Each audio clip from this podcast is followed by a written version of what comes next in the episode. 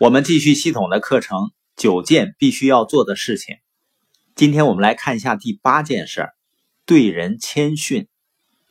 前美国农业部部长伊斯拉本说啊，骄傲呢是谈论谁是正确的，谦逊是谈论什么事情是正确的。帕克威廉姆斯他有一本书呢，关于谦逊，他是这样描述的。谦逊呢，就是在一个高尚目的的基础上，知道和应用你的长处来为别人的利益服务。谦逊的领导者不是弱者，而是强者。他不会只顾自己，而是专注于最好的利用自己的长处，为别人的利益服务。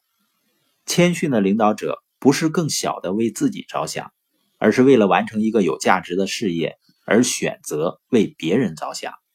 所以呢，我们都喜欢和谦逊的领导者相处，因为他们能带出我们内心最好的东西。他们关注我的目的地、我的贡献、我的能力，以便去完成我自己设定的目标。那怎么培养谦逊的态度呢？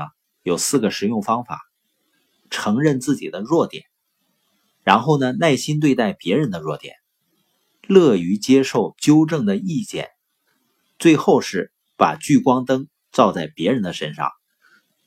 哈佛教授科莱尔维斯特说：“啊，谦逊意味着两件事情。第一呢，就是自我批评的能力；第二呢，是让别人闪耀，给他们肯定，赋予他们力量。那些缺少谦逊的人，你发现他很独断、很自负，他们用批评、指责别人来掩盖内心深处的不安全感。”别人做的不够好呢，他会不满意；如果别人做的很好了呢，他会觉得别人的成功牺牲了他们自己的名誉和光荣，他也会不高兴。